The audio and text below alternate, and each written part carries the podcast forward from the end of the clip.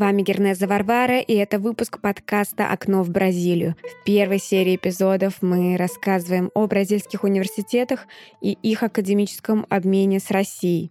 Я напоминаю, что любые вопросы вы можете задать в наш телеграм-канал Universe Brazil. Я обязательно постараюсь на них ответить, ссылка в описании. Ну а сегодня вашему вниманию я хотела представить Федеральный университет Рио-де-Жанейро, который в этом году отмечает свое столетие, но настоящее свое название получил лишь в 1965 году. Перейдем традиционно к рейтингу, чтобы лучше понять э, роль университета на национальном уровне и, конечно же, на мировой арене. Федеральный университет Рио-де-Жанейро классифицируется как второй в Бразилии, занимает третью строчку в Южной Америке и четвертую в Латинской в этом году. Если говорить о мировом рейтинге, то у ФРЖ, как его называют э, португалоговорящие люди, занимает 349 позицию. Данный рейтинг был представлен э, Центром рейтингов мировых университетов, CWUR, штаб-квартира расположена в Объединенных Арабских Эмиратах.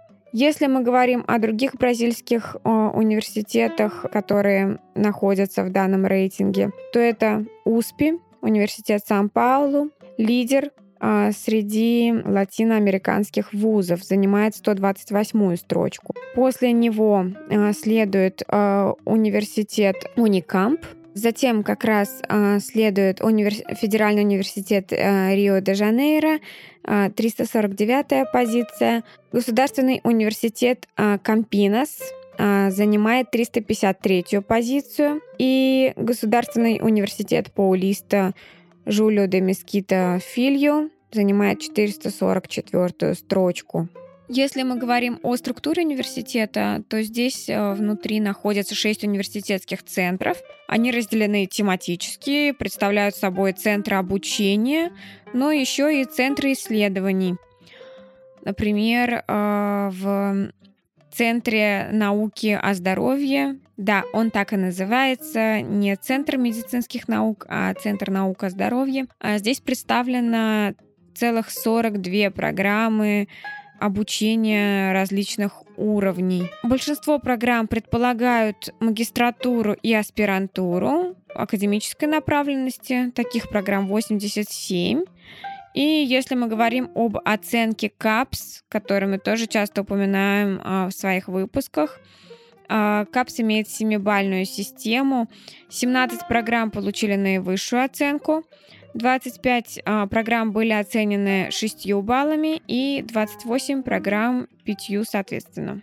Прежде чем перейти непосредственно к направлениям, которые были указаны университетом для сотрудничества с Россией, думаю, логично рассказать про программы, по которым можно поехать на учебу а, в университет а, Рио-де-Жанейро. Основные программы — это аспирантская и преподавательская — и по ним же можно получить стипендию Print Caps.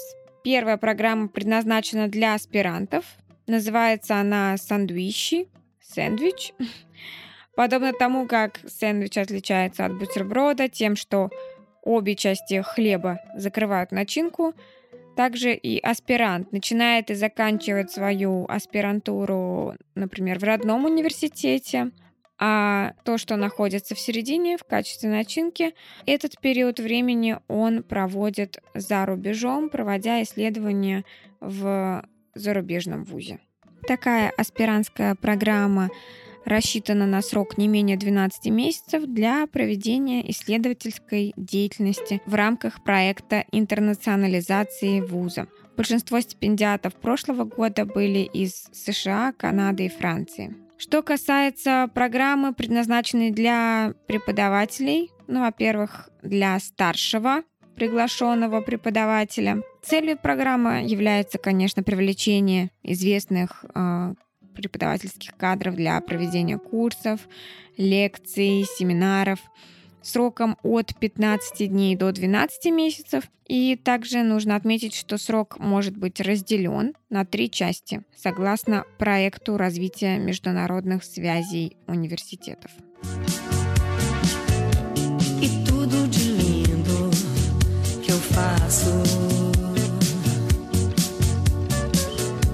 É vem com você, Про сроки подачи на стипендию я тоже говорила в одном из выпусков.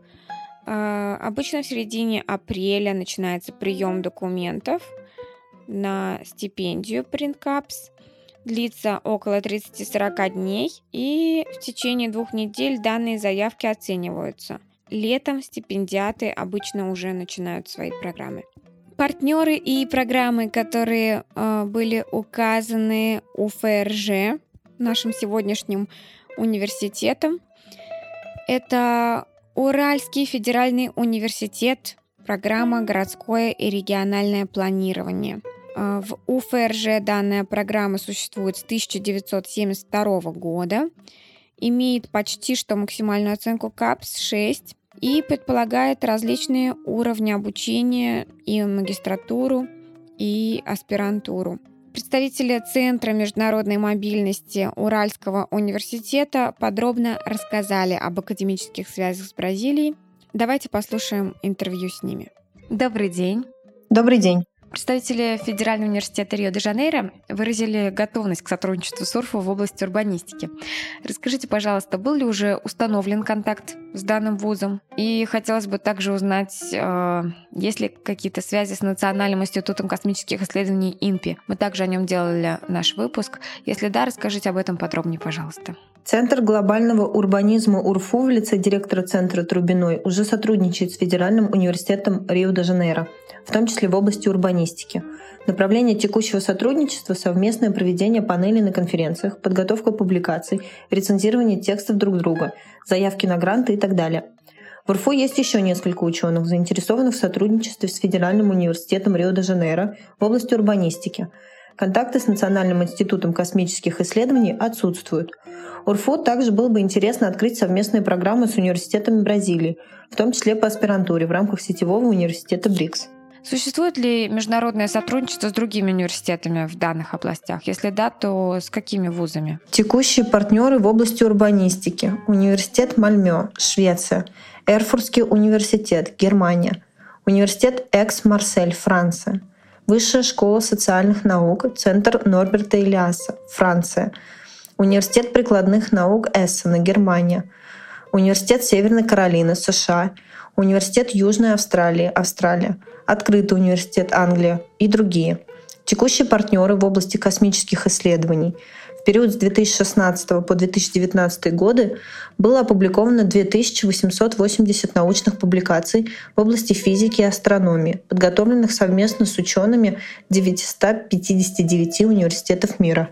Возвращаясь к урбанистике, какие темы являются для вас приоритетными с точки зрения академического сотрудничества с Бразилией и почему?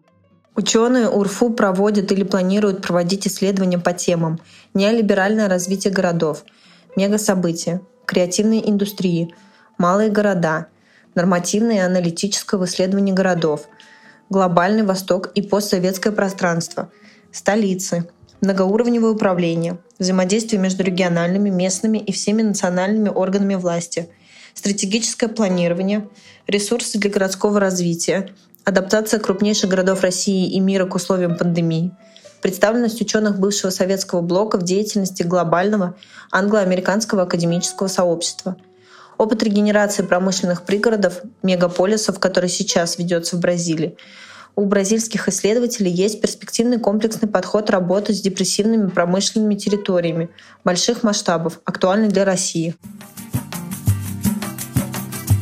Pra o futebol no inferno eu não tirei o chapéu E por isso eu preparei um futebol lá no céu Pra o futebol no inferno eu não tirei o chapéu E por isso eu preparei um futebol lá no céu а Если говорить в целом, существует ли сотрудничество с другими университетами Бразилии, УРФУ? У УРФУ есть действующее соглашение о сотрудничестве с университетами Бразилии. Так, с Федеральным университетом Рио-де-Жанейро и Государственным университетом Хулио де Мескита Фильо осуществляется обмен студентами, преподавателями, научными сотрудниками, научное сотрудничество, обмен научными работами. С университетами Папский католический университет Минас-Жерайс, а также университет Кариока, помимо вышеперечисленного, осуществляется совместное издательство и организация совместных мероприятий – С Федеральным университетом Ору-Прету осуществляется сетевая образовательная программа по направлению рекламы и связи с общественностью. А с университетом Сан-Паулу осуществляется также разработка программ двойных дипломов и организация международных летних курсов. В области астрофизики УРФУ взаимодействует с учеными из Университета Сан-Паулу, а конкретно с Институтом физики на основе соглашения о сотрудничестве. Также в период с 2016 по 2019 годы были изданы 15 совместных публикаций в области физики и астрономии с учеными из следующих университетов Бразилии. Федеральный университет Пара, Государственный университет имени Паулиста Хулио де Мескита Филю, Государственный университет Кампиноса, Университет Бразилия, Федеральный университет Санта-Катарины, Федеральный университет Рио-Гранди-ду-Норчи, Католический университет Бразилия. И последний вопрос, который я бы хотела вам задать. А, в случае, если русский студент-аспирант из УРФУ, допустим, захочет провести исследование с бразильскими коллегами, может ли он получить какую-либо поддержку от университета или иного учреждения? В таком случае российский студент-аспирант может получить поддержку только в рамках финансового гранта. Организовать поездку за рубеж и получить финансирование можно по стипендии президента Российской Федерации. Но на этот год прием заявок окончен есть возможность на следующий год. Спасибо большое за беседу. Еще одним направлением, которое указал УФРЖ, стала инженерия. Тема звучит так. Устойчивое развитие, рост и борьба с социальным неравенством. А, вы можете спросить, а при чем здесь инженерия? На самом деле а, в данной теме Бразильский университет интересуют исследования в области технологий, инноваций, космической деятельности, социальной организации, образования, пола и так далее. То есть исследования в самых разных областях, смежных и не очень, но, безусловно, здесь необходимы определенные технические знания и компетенции. Конкретного университета-партнера указано не было, но мне удалось поговорить а, с директором технологического центра. Я уже говорила, что а, всего их шесть на территории университета. Вальтером Сумицу, который недавно был с визитом в Москве. А, дело в том, что данная программа, еще раз повторю ее название, устойчивое развитие, рост и борьба с социальным неравенством относится как раз к его центру. Вообще структура УФРЖ, как вы уже поняли, сложная. Дело в том, что внутри технологического центра, который возглавляет Вальтер Сумицу, находится огромная структура под названием КОПИ. Она занимается исключительно программами в области инженерии, поэтому и данная программа относится к ней. Кстати, там исключительно а, постдипломные программы, и копии — это такой настоящий конгломерат, поскольку обучение неразрывно связано с проведением исследований, теория с практикой. Здесь а, может быть, а, следует рассказать немного об истории этого центра исследований. Повторюсь, называется КОПИ.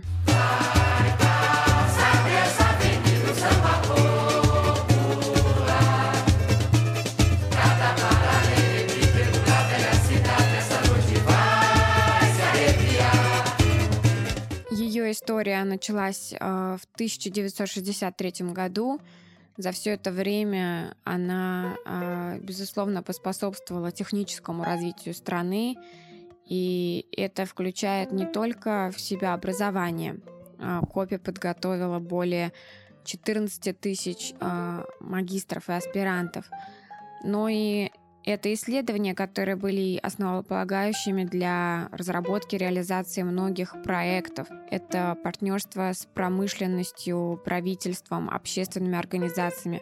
За все время, а, почти 60 лет истории, а, было подписано более 13 тысяч контрактов. Ввиду а, высокой потребности в исследованиях в области инженерии, при КОПе в 1970 году была создана организация Копитек, которая занималась э, проектами исключительно для государственных и частных компаний.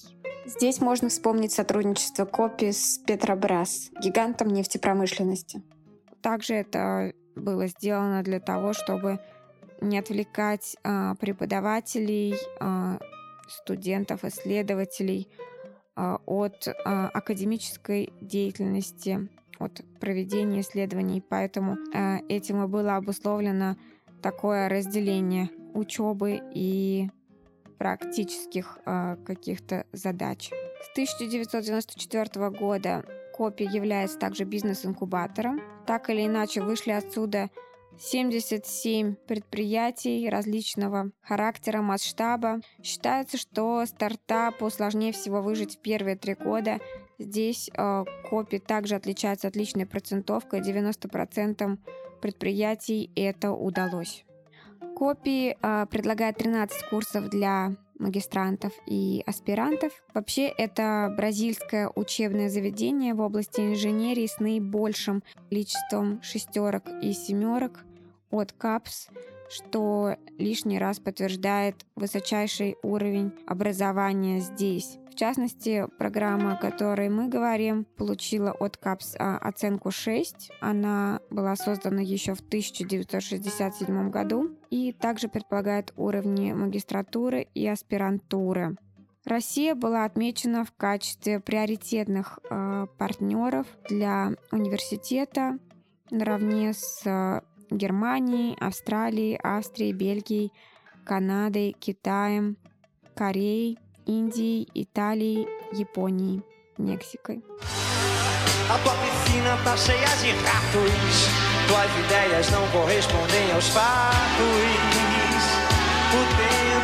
A.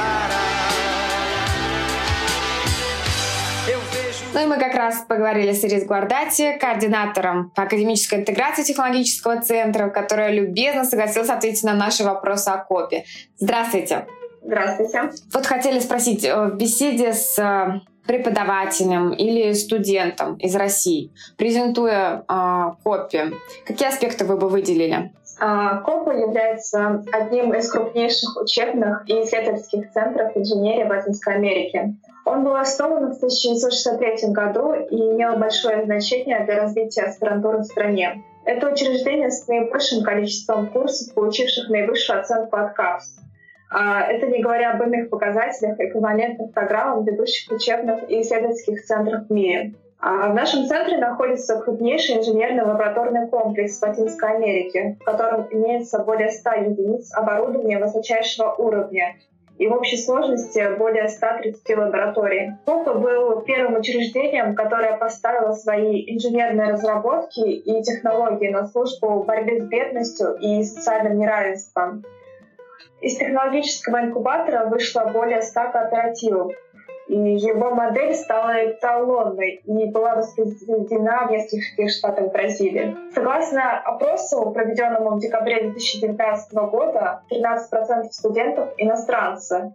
А его профессорско-преподавательский состав находится в непрерывном поиске международного сотрудничества для развития КОПа в области преподавания и исследований. Несколько профессоров КОПа входят в состав исследовательских комитетов и организаций из разных стран и многосторонних органов, таких как Межправительственная группа экспертов по изменению климата ООН. В течение 10 лет наш центр сотрудничает с университетом Цинхуа, что привело к созданию китайско-бразильского центра по изменению климата и инновационным технологиям в энергетике. Ваш центр указал множество м, отраслей для сотрудничества с Россией. Расскажите немного об их деятельности. Если говорить о нефтегазовой отрасли, то обнаружение больших запасов нефти и газа в глубоких водах усилило сотрудничество между КОПа и Петробрас, крупнейшей бразильской нефтегазовой компанией. А, это в том числе с точки зрения открытия новых инженерных специальностей, связанных э, с добычей нефти и газа. Результатами этих исследований и разработок для общества стали подготовка кадровых ресурсов, изготовление и публикация научных работ и консалтинг, исследования и разработки проектов. В 2013 году отмечалось десятилетие установки крупнейшего в мире резервуара, спроектированного и построенного компанией КОПы в лаборатории исследования Кевана — которая представляет стратегическую технологическую поддержку Бразилии и имеет более 90% своих нефтяных запасов, сосредоточенных в море. Технологические разработки для разведки и рациональной добычи нефти и газа затрагивают различные направления исследований, объединяя профессоров и исследователей из различных программ и лабораторий КОПы, а также связаны с программой людских ресурсов Национального нефтяного агентства. А что касается темы устойчивого развития и энергетики, по которым также заявлено сотрудничество с Россией, то КОПы вносит свой вклад в технологии и инициативы в соответствии с новыми национальными и глобальными потребностями. Это инновационные технологии, которые включают более эффективные альтернативы мобильности в крупных городах, производство энергии из морских волн, повторное использование отходов для производства биотоплив и биоматериалов и креативной методологии для того, чтобы включить исторически исключенные части населения в сферу труда и предпринимательства. Чтобы помочь э, решить эти проблемы, наш центр разрабатывает технологии, которые направлены на снижение негативного воздействия на окружающую среду, при сжигании топлива и предлагают творческие эффективные варианты использования новых источников чистой и возобновляемой энергии на суше и на море. А, кстати, при КОП имеется лаборатория исследований возобновляемой энергии и окружающей среды, которая разрабатывает тесты, прототипы и химические анализы. А, программа же энергетического планирования поддерживает тесные отношения с компаниями и учреждениями в энергетическом секторе. Здесь нужно сказать об активном и постоянном участии наших исследователей в докладах межправительственной группы экспертов по изменению климата ООН.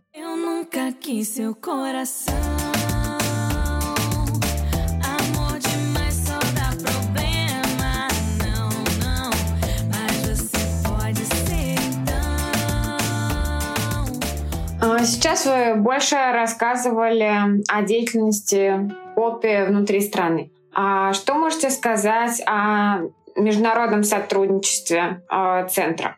Э, как я уже упоминала, был создан бразильско-китайский центр по изменению климата и возобновляемым источникам энергии результат партнерства между КОПой и университетом Цинхуа, базирующийся в Пекине. Его миссия заключается в содействии технологическому и научному сотрудничеству в области изменения климата и инновационных технологий для энергетики. Также существует НУМАС — Международный научный центр по преподаванию и исследованию устойчивых материалов и технологий.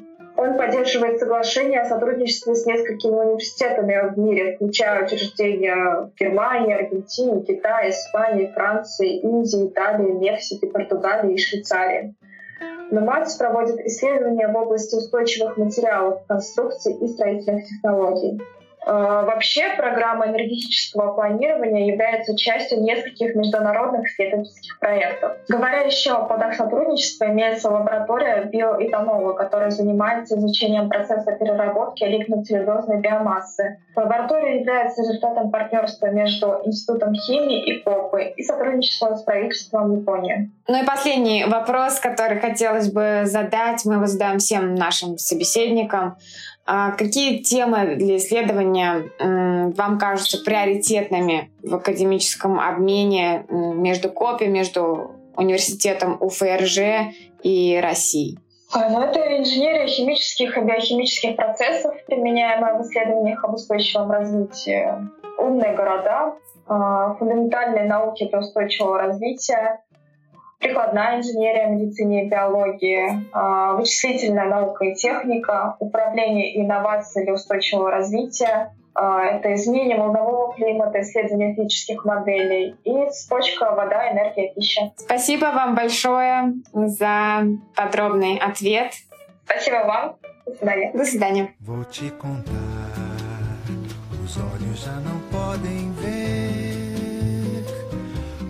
Que só coração pode entender. Капришу Джимика, каприз для Мики. Композиция, послужившая фоновым сопровождением к нашему сегодняшнему выпуску, исполняется бразильской мандолиной, гитарой и тамбурином. Написана Сергеем Кухтиным, музыкантом, композитором и по совместительству преподавателем португальского языка. По его словам, он получил сильнейшее вдохновение от серии каприсов выдающегося современного бразильского музыканта Амилтона Джиоланды, особенно от одного из них, посвященного рано ушедшему из жизни гитаристу Рафаэлу Рабелу. Данная композиция была написана в, во время самоизоляции. Ну вот и подошел к завершению наш выпуск. Он был посвящен Федеральному университету из Рио-де-Жанейро, мы рассказали о его структуре, в частности, о технологическом центре КОПИ, который известен своими программами и исследованиями в области инженерии не только в Бразилии, но и во всем мире. Также мы связались с его российскими партнерами, Уральским федеральным университетом, с которым УФРЖ сотрудничает в области урбанистики. Надеюсь, этот выпуск был интересным. Спасибо, что слушали. Пишите нам, ставьте отметки в iTunes. С вами была Варвара. Чао-чао, услышимся. thank you